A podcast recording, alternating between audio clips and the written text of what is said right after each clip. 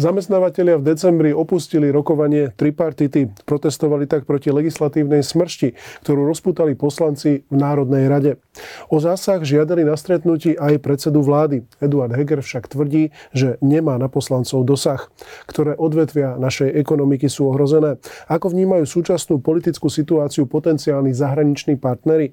Opýtam sa prvého viceprezidenta Asociácie zamestnávateľských zväzov a združení Slovenskej republiky Rastislava Machunku. Pán Machunka, dobrý deň. Dobrý deň, prajem. E, pán Machunka, vrátim sa ešte krátko do decembra. Myslím, že to bol 12. december, keď ste ako zamestnávateľia e, opustili rokovanie um, tripartity. Z, akého, z akého dôvodu to bolo? Ako prebiehalo to samotné rokovanie tripartity a s čím ste boli nespokojní? My sme opustili len to konkrétne zasadnutie a ten poslednou kvapkou v tom pohári bolo, že Národná rada schválila napriek eh, prísľubu predsedu parlamentu a opakovanému verejnému prísľubu, že nebude hlasovať za návrh eh, v tom čase opozície Smeru, ktorý má zmeniť zákonník práce, takže sa opätovne naviažu príplatky za prácu v sobotu a v nedelu na minimálnu mzdu. A tak napriek tomuto prísľubu aj hlasmi poslancov Smerodina tento zákon prešiel.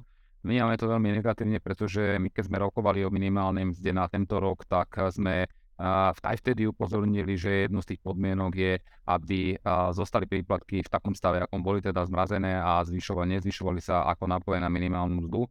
To sa nestalo, čiže nás to absolútne demotivuje akokoľvek potom v budúcnosti rokovať na výpartitnej úrovni s odborármi o výške minimálnej mzdy. A považuje to za mimoriadne neseriózne, ak politici do už rozbehnutých procesov zasahujú a snažia sa opäť na pracovnej legislatíve na účet zamestnávateľov si prihrievať svoju politickú polievočku. Uh-huh. Ak mám správne informácie, vy ste ešte potom e, o týchto návrhoch poslaneckých, ktoré teda menia e, podnikateľské prostredie, menia aj parametre e, štátneho rozpočtu, rokovali aj so samotným predsedom vlády Eduardom Hegerom. Mám správne informácie? My sme v tom čase požiadali, že je potrebné, aby sme sa tejto problematike poslaneckej návrhov venovali už nie na vládnej úrovni, pretože zjavne vláda a celý ten proces už vtedy ešte pred vyslovením dôvery nemala pod kontrolou, ale je potrebné sa stretnúť s predsedami nazvime to koaličných e, politických strán, pretože ten problém prichádza predovšetkým z Národnej rady Slovenskej republiky a nie z vlády. Sú to e, poslanecké návrhy, ktoré spôsobili, spôsobili ten problém. Toto stretnutie sa bohužiaľ uskutočnilo až teda po e, vyslovene nedôvery vláde, po tých udalostiach, ktoré nastali až v podstate viac ako dvoch mesiacoch, bolo v, teraz v útorok.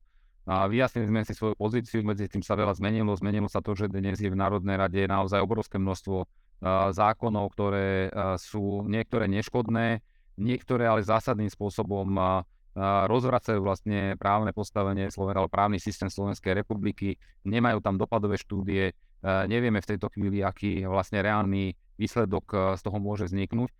Je tam, sú tam zákony, ktoré riešia trikrát to isté, alebo tri návrhy zákonov, ktoré riešia to isté, napríklad ten zákaz nedelného predaja a podobne, takže je tam absolútny chaos a takto sa naozaj v demokratickej spoločnosti neschvalujú zákony. Ten proces musí naozaj byť dlhodobý. Je potrebné, aby sa k tomu všetci, ktorí sú adresáti tej právnej normy vyjadrili, pretože o tom je princíp demokracie, aby zákony boli odsúhlasené a odladené tými, ktorých sa týkajú v najväčšej možnej miere a to sa absolútne poslaneckými návrhmi obchádza. Napriek opakovaným výzvam, napriek tomu, že súčasná vládna garnitúra sa zaviazala v rámci tých parametrov rule of law, o ktorými sa prihlásila, aj túto problematiku riešiť program vyhlásenie vlády, tak sa tak nestalo. Hm, no a máte teda dojem, že Eduard Heger ešte má nejaký vplyv na to, čo robia poslanci v Národnej rade? Nie, určite nemá žiadny vplyv na to, čo robia poslanci, okrem eh, nejakého odborného vplyvu a váhy svojej osobnosti, ale politický vplyv a reálne eh, si myslím, že nemá absolútne žiadny. A, takže a pre toto stretnutie, ktoré by malo nasledovať teraz a rokovanie tripartity už bude e, viac menej na parlamentnej pôde, aj keď to veľmi neštandardné z hľadiska toho, aké tripartita má, vlá, a má postavenie z pohľadu dikcie zákona, ale vnímame, že tá situácia je mimoriadná a pozitívne hodnotíme, že politici sa podujali aj takéto netradičné stretnutie s nami spraviť a e, dali nám priestor, aby sme sa vyjadrili aj k tej, tým poslaneckým návrhom zákonov. My v mnohom a ktorý e, máme zhodu s e, predsedom vlády Hegerom aj s e, mnohými rozumne zmyšľajúcimi politikmi, a že tie zákony jednoducho takto nemôžu byť prijaté a takýto proces v Národnej rade by nemal prebiehať. A, takže e, máme viac menej spoločný cieľ, aby sme to, čo nazvala veľmi správne pani prezidentka legislatívnou smršťou, sme, pokázali, sme sa pokusili zastaviť alebo aspoň zásadným spôsobom pribrzdiť a už do konca volebného obdobia nejako to obdobie prežiť bez zásadných zmien v legislatíve. Takže rozumiem tomu správne, že to stretnutie by teda malo byť aj s predsedami politických strán, Matovičom, Kolárom, Remišovou a tak ďalej? Áno, to stretnutie malo byť nielen s predsedami, už tripartitné stretnutie, ktoré by malo byť na úrovni, na pôde Národnej rady by malo byť nielen teda s predsedami strán, ale najmä teda poslaneckých klubov a frakcií, pretože to tie návrhy predkladajú poslanci a ten chod Národnej rady ovplyvňujú predovšetkým poslanecké kluby, takže s predsedami poslaneckých klubov, s predsedom Národnej rady a v nejakom takomto zložení, ktoré si ešte upresníme v rámci rokovania predsedníctva tripartity na budúci týždeň, by sme sa mali pokúsiť aspoň predniesť nejaké pripomienky k tým kľúčovým zákonom. My momentálne tých 170 a viac zákonov, ktoré tam sú, prechádzame v rámci jednotlivých našich zväzov. Je to obrovské množstvo práce a tie kľúčové, ktoré nám budú robiť zásadný problém, tak sa budeme snažiť potom o nich osobitne rokovať. No, tak minimálne sa taká, takýto forma tripartity zapíše do histórie, lebo naozaj je to často, a teda v drvivej väčšine rokovanie výkonnej moci so zástupcami zamestnávateľov a zamestnancov. Teraz do toho vstupuje zákonodárna moc ako tá, ktorá momentálne naozaj hýbe Slovenskom. Tá vláda už ako keby rezignovala na niektoré tieto svoje funkcie. Apropo, keď by sme sa dostali k aktuálnemu dianiu, Asociácia zamestnávateľských väzov a združení združuje obrovské množstvo lekárskych a zdravotníckých eh, zväzov, eh, rôznych eh, združení, ktoré sú na Slovensku. Ako vnímate z tohto pohľadu odchod ministra zdravotníctva? My sme boli s prácou ministra zdravotníctva Lengárskeho s komunikáciou s nami aj s akceptáciou našich návrhov a názorov spokojní. Pán minister bol mimoriadne konštruktívny, bol ministrom v nesmierne ťažkom období, ktoré sa týkalo rezortu zdravotníctva a spravil tam obrovský kus práce. Takže nám je ľúto na druhej strane, že obchádza, odchádza. Je nám, ale, ale rozumieme tomu, je ľudský, že už naozaj pretekol ten pohár a tá posledná kvapka tam v jeho mysli prišla. Tá, aj to posledné podpísanie, ktoré teraz je kritizované, toho zoznamu tých projektov v rámci plánu obnovy, je len jasným dôkazom, ako to celé fungovalo, že ak konal tak bol kritizovaný a ak nekonal, tak tiež bol kritizovaný.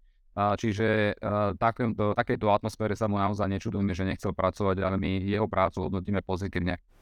A myslíte si, že tých 8 nemocníc, ktoré prešlo uh, tou výzvou, by mali dostať tie peniaze, alebo by mal Eduard Heger uh, naozaj to začať preverovať? Niečo tam nie je v poriadku, zdá sa. A myslím si, že to povedala včera aj v relácii v te- televízii Teatri Jana Byto Cigáníková, že toto mohol byť práve jeden z dôvodov nesúhlas alebo nesúlad Eduarda Hegera a Vladimíra Lengvarského, čo sa týka samotného toho zoznamu a prerozdelenia tých peňazí. Je, čas, je už dávnejšie známe, že Oľano má veľmi negatívny postoj eh, k nemocniciam, ktoré nie sú štátne, ktoré sú súkromné a ktoré patria rôznym finančným skupinám. Ten zoznam, eh, alebo teda kvalitu tých jednotlivých projektov, k tomu sa vyjadrovať neviem, pretože zatiaľ nepoznáme tie jednotlivé projekty, ale je to výsledok dlhodobého procesu. To nebola nejaká jednorazová záležitosť, to Rusi z večera do rána pán minister zmyslel, že práve tieto projekty eh, budú posunuté ďalej do ďalšieho konania. A takže nemyslím si, že z hľadiska procesu sa niečo zásadne problematické udialo. Pravdepodobne ten proces prebehol štandardne, nič e, nebráni toho, aby sa preveril, aby to minister, e, a teraz poverený minister a zároveň poverený predseda vlády a pán Heger e, pover, preveril a na tom určite nič zlé nie je, aby sa na to pozrela implementačná agentúra hľadiska plánu obnovy ale uh, ak chceme tie procesy posúvať dopredu, tak treba príjmať rozhodnutie. A toho času um, práve teda v rezorte zdravotníctva je veľmi málo.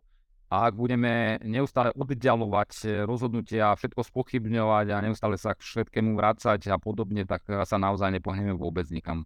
Hm.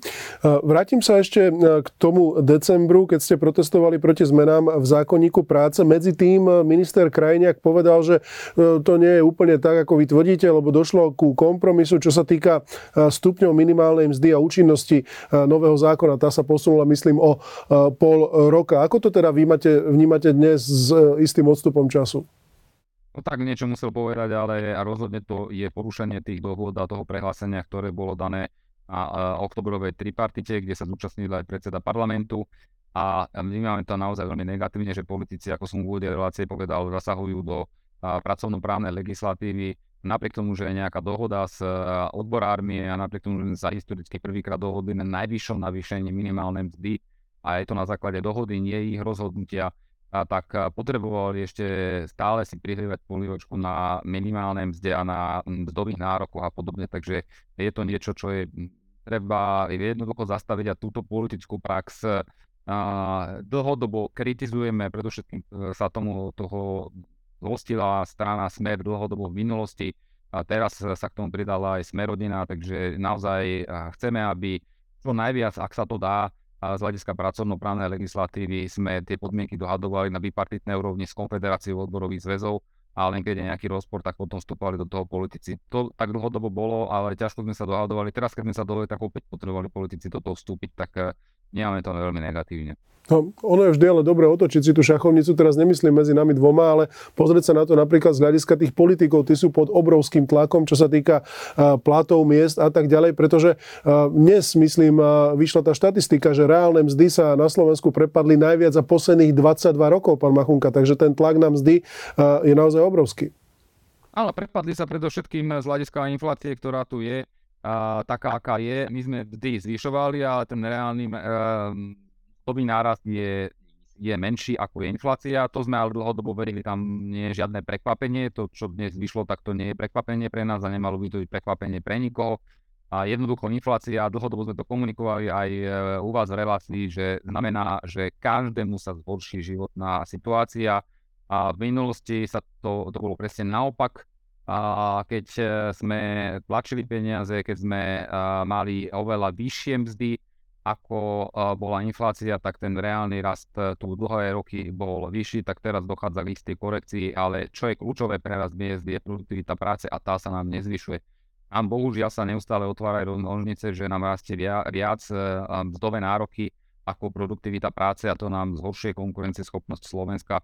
A čo sa na dlhodobom horizonte e, vypomstí, určite tá situácia sa bude čím ďalej tým viac zhoršovať, pretože my už nevieme konkurovať lacnou pracovnou silou, ani to nechceme, ale nerobíme nič preto, aby sme naozaj sa posunuli smerom k vyššej pridanej hodnote, smerom k výskumu, vývoju a k tomu, čo všetci chcú, ale, ale naozaj tá spoločnosť preto nič nerobí. Veď pozrieme si reformu školstva, aj keď by to bola samostatná relácia, tak keď bola nejaká, alebo keď je teraz nejaká pripravená, tak okamžite je voči tomu nejaký odpor, ale to je tá cesta k tomu, aby sme sa dokázali posunúť z nejakých montážnych činností oveľa sofistikovanejším, čo u nás nutie priemysel 4.0 a celkový vývoj v Európe a vo svete.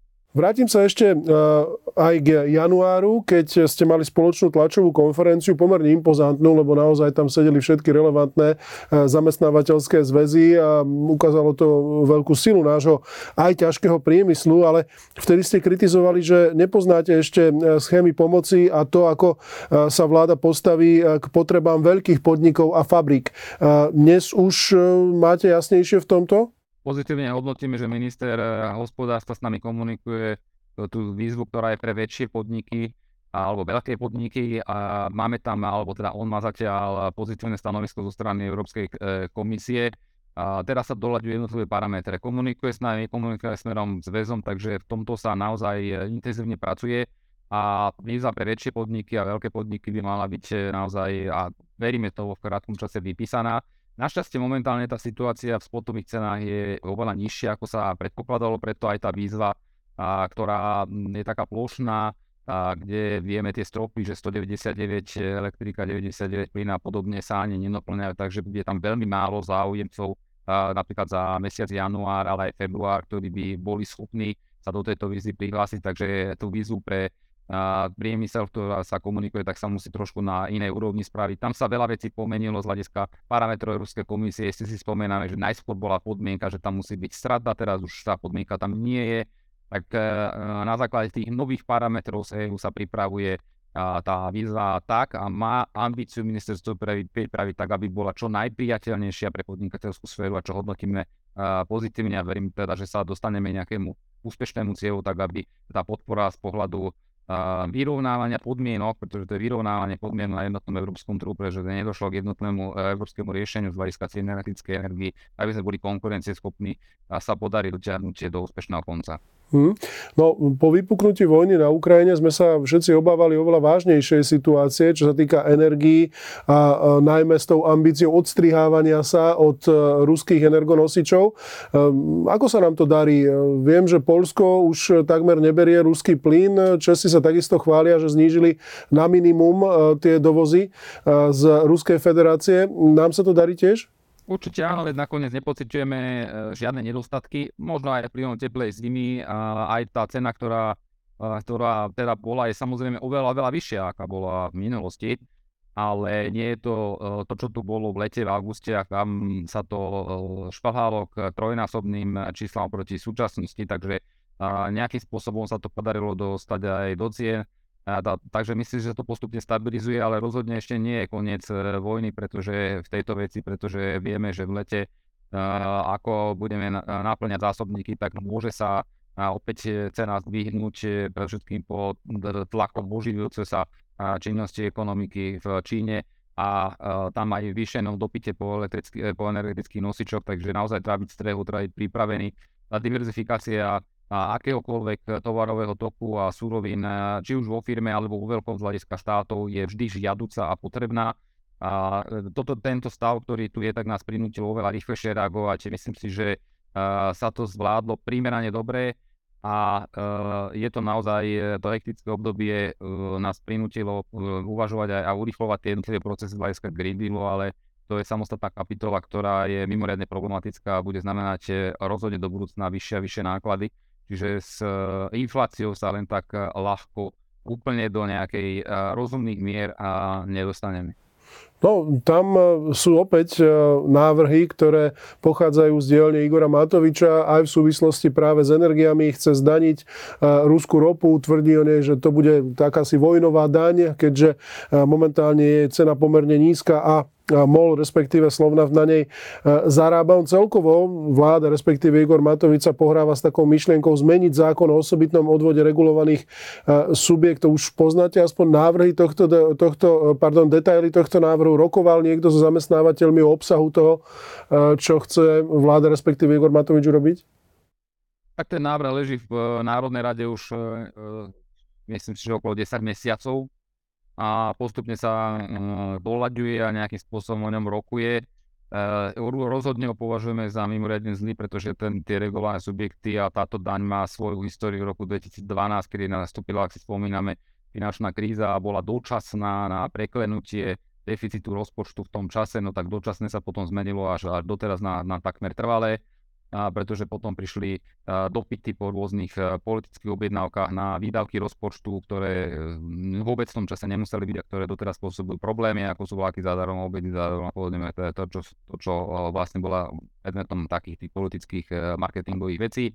No a teraz je tu opäť ďalšia kríza, opäť je snaha o nejaký politický marketing pred voľbami, opäť potreba financí, takže opäť sa chce ešte ten odvod, ktorý bol dočasný vtedy zvýšiť a naviac je tam ešte problém s bankami, kde banky boli z toho vyňaté a majú dohodu podpísanú s ministerstvom financí o tom, že sa takýto odvod e, nezavedie. Napriek tomu sa o tom uvažuje, čo je mimoriadne z hľadiska reputačného potenciálu Slovenskej republiky rizikové, pretože ak e, raz e, ministerstvo financie alebo vláda podpíše niečo s istým sektorom a poslanci to neakceptujú, neberú do úvahy, to sú žiadnemu investoru nedokážete vysvetliť, že jednoducho ak a to zainvestuje v tom, že tá investícia sa bude vrácať a bude prinášať svoje ovocie, ale nemá istotu, že nejak niektorého z politikov nenapadne to osobitne zdaňovať, pretože sa domnieva, že to tak treba a, tak, a, narušiť tak absolútne celý systém fungovania tohto biznisu, tak to jednoducho podnikať nebude nie len zahraničný investor, ale ani domáci investor, aj my. Tiež zvážime, či budeme ďalej pokračovať v rozvoji, alebo budeme sa snažiť eh, pozerať po možnostiach investovania a realizácie svojich výrobných alebo iných investičných vecí v zahraničí, pretože naozaj nás to zneistuje, že čo sa stane, keď niekto bude úspešný, či, či to tak môže alebo nemôže byť. Pokiaľ ide o Slovnaft samotný, no veď eh, všetci vieme, že bude potrebná minimálne obrovská investícia do zmeny technológie, tak aby dokázal diverzifikovať inú ropu a práve napríklad tieto zdroje mohli byť eh, efektívne použité na túto investíciu. Takže je to niečo, čo sa premietne rozhodne do cien, a bude mať e, e, v budúcnosti obrovské problémy, bude znamenať obrovské problémy pre všetkých, nie len pre Slovnad, ale pre všetkých, ktorí potrebujú BHM e, a to je celý sektor aj fyzické osoby a podobne. Vrátim sa ešte k začiatku vašej odpovede. Áno, ono sa to tak hovorí, že najtrvácnejšie sú dočasné opatrenia vlády. Ono sa to ukazuje aj v tomto prípade. Ale predsa len, aby sme tým poslancom len nekrivdili, respektíve nepredpokladali alebo nevytvárali nejaký narratív, že sú a priori proti priemyslu, a priori proti podnikaniu. Spomeniem jeden príklad. Poslanec Kremsky sa dnes vyslovil za zablokovanie rozhodnutia Európskeho parlamentu, ktorým sa mal zakázať od roku 2035 predaj nových aut so spaľovacími motormi. Je to v duchu toho, čo si, si myslia aj naši podnikatelia, respektíve čo by bolo aj v prospech nášho priemyslu a energetiky, pardon, a celej ekonomiky? Určite by to bolo prospech, ale uh, treba si uh, sa vrá, opäť vrátiť pár rokov dozadu, keď sme sa vehemente s veľkou slávou prihlásili k uh, plneniu uhlíkovej neutrality do roku 2050 a toto sú tie jednotlivé kroky. A to je nereálny cieľ, pravdepodobne respektíve cieľ, ktorý by znamenal obrovské sociálne pnutie, predovšetkým sociálne pnutie a je postavený na a, technológia, ktoré ešte sa majú len vyvinúť, e, nevie, nevieme vôbec, ako to dopadne. Pokiaľ ide o samotnú elektromobilitu, tak som presvedčený, že v tejto chvíli v týchto lehotách z hľadiska energetickej náročnosti, ktorá prichádza spolu s tepelnými čerpadlami, ktorá prichádza spolu s tým, že ak v priemysle postupne robíme nejaké rekonštrukcie, tak smerujeme od plynu k energi- elektrickej energii, takže tam bude obrovský dopyt spolu s, s e, elektromobilitou tak si myslím, že na to nie sme pripravili pre všetkým aj nie e, pre všetkým z toho pohľadu, že ja nevidím žiadnu štúdiu a tých štúdií som videl strašne veľa z hľadiska napríklad o rokovaní vlády, ktorá by jasne stanovovala jednotlivé postupy v energetike, ktoré treba spraviť e, z hľadiska distribúcie, z hľadiska zdrojov na to, aby sme dokázali tento cieľ spolu s tými inými, ktoré som spomínal, splniť. Takže myslím si, že to je, a to napriek tomu, že ja teda už 4 3 roky jazdím na elektromobile, a, takže nie som žiadny odporca tejto technológie, tak som presvedčený, že v tejto chvíli a to nie je reálne. Nie je to reálne z pohľadu Európy, kde takisto jazdím. Vidím, aká, sa, aká tá situácia tam s dostupnosťou e, nabíjacích staníc je a s rozvojom. A už v tejto chvíli máme obrovské problémy s tým a v zahraničí sú ešte väčšie z hľadiska dostupnosti a pripojenia a možnosti pripojenia na elektrickú sieť v súčasnom stave nie je to, aby sa takýmto zásadným spôsobom rozšíril ten počet e, aut bez e, rozvoja distribučnej siete a rozvoja zdrojov elektrickej energie. No naozaj sú tam pomerne vážne otázky v súvislosti uh, s tým, uh, ako sa vlastne tie auta budú nabíjať, kde sa budú, nabí- kde sa budú nabíjať. Momentálne ich máme na Slovensku niečo okolo 7-8 tisíc, ale uh, má ich tu byť okolo milióna. Ak sa pripoja všetky naraz do siete a budú si chcieť dobiť baterky, tak to bude naozaj pomerne zapeklitý problém, najmä pre SEPS, respektíve pre slovenské elektrárne určite. Takže mm, predpokladám, že k takémuto návrhu sa zrejme pridajú čakajú aj e, ďalší politici, respektíve e, bude mať súhlas aj podnikateľov a zamestnávateľov. Určite áno, pretože naozaj e, je to o obrovských nákladoch. Na strane druhej ale treba jasne povedať, že je ten klimatický problém tu je a netreba ho brať na ľahkú váhu z pohľadu toho, čo vedci nám hovoria, ale chýba nám tu jasná komunikácia vo vzťahu k občanovi, pretože občan nemôže mať na jednej strane informácie, že ideme robiť uhlíkovú neutralitu, tomu zatlieska, ale vôbec nevie, že to znamená, že sa mu zníži dostupnosť napríklad osobnej automobilu dopravy, že ten trend je taký, že tie auta nebudú zlacňovať, ale budú práve drahšie, že nebude mať vlastniť e, te, te, svoje vlastné auto, ale bude si e, v rámci carsharingu ho požičať len na ten čas nevyhnutný, ktorý potrebuje, že sa bude viac smer, smerovať k verejnej doprave a podobne. Toto nikto občanovi nepovedal a, a k tomu sa ako si tak blížime, ale tým, že sa na to nepripravuje, tak naozaj aj spolu s tými inými vecami sa dá očakávať obrovské sociálne pnutie, vidíme to aj v iných krajinách Európskej únii, pretože keď to raz príde, tie negatíva, tak tí ľudia na to nie sú jednoducho pripravení takýmto spôsobom si zhoršiť životnú úroveň a zvýšiť náklady. Mm-hmm. Dovolte mi ešte poslednú otázku súvisí s konfliktom, ktorý je na východ od našich hraníc. Vraj sa k nám dováža príliš veľa ukrajinskej múky, vraj teda nemá byť dostatočne kvalitná. Ako sa na to pozeráte? Sú na to dva pohľady. Jeden je tých samozrejme našich mlinárov a, a pestovateľov, ktorí hovoria, že ich to ohrozuje a že nemôžu realizovať vlastnú produkciu, dokonca, že ju nemajú kde uskladniť v takýchto podmienkach a pri takýchto cenách, ktoré sú za ukrajinskú múku. Na druhej strane sú však ekonómovia, ktorí hovoria, no bravo, konečne nám sem prišiel lacnejší produkt, na základe ktorého môžu ceny potravín jemne klesnúť. Ako sa na to pozeráte vy? Áno, ten efekt ekonomický, ktorý si spomenul na záver, to je neodškrepiteľný, ale na druhej strane je to len krátkodobé riešenie, pretože treba si uvedomiť, že ukrajinská múka, ale aj ukrajinské obilie je predovšetkým určené do rozvojových krajín, tam nedorazí, kde prehlbí ešte viac e, potravinovú krízu a potom aj tlak na migráciu, ktorá, ktoré sa nám o niekoľko mesiacov sem vráti. Na strane druhej sú to obrovské rozdiely v nákladoch, ktoré majú e, z hľadiska vyvolaných e, parametrov a spôsobov podnikania slovenskí potravinári a polnohospodári. A tieto pravidla vôbec, ale vôbec nemusia dodržiavať na Ukrajine, čiže tá múka je oveľa lacnejšia práve preto, že tie náklady na jej výrobu postupnú je oveľ, sú oveľa, oveľa nižšie ako v Európe. Čiže nie je možné mať e, tu vysoké náklady a potom bezcolný dovoz z krajiny, ktorá nemusí splňať e, tie jednotlivé štandardy, ktoré dnes sú e, v rámci Európy. A tá múka nemôže byť používaná na území uh, Európskej únie bez toho, aby narušila trhové prostredie, čiže je to naozaj ohrozenie slovenských potravinárov a nie len slovenských potravinárov, ale aj uh, iných v rámci uh, Európskej únie a treba ju posunúť tam, kam patrí, čiže do, do, do toho tretieho sveta, do, do Afriky, do Blízky, na Blízky východ a podobne. A venovať sa predovšetkým pomoci Ukrajine týmto spôsobom.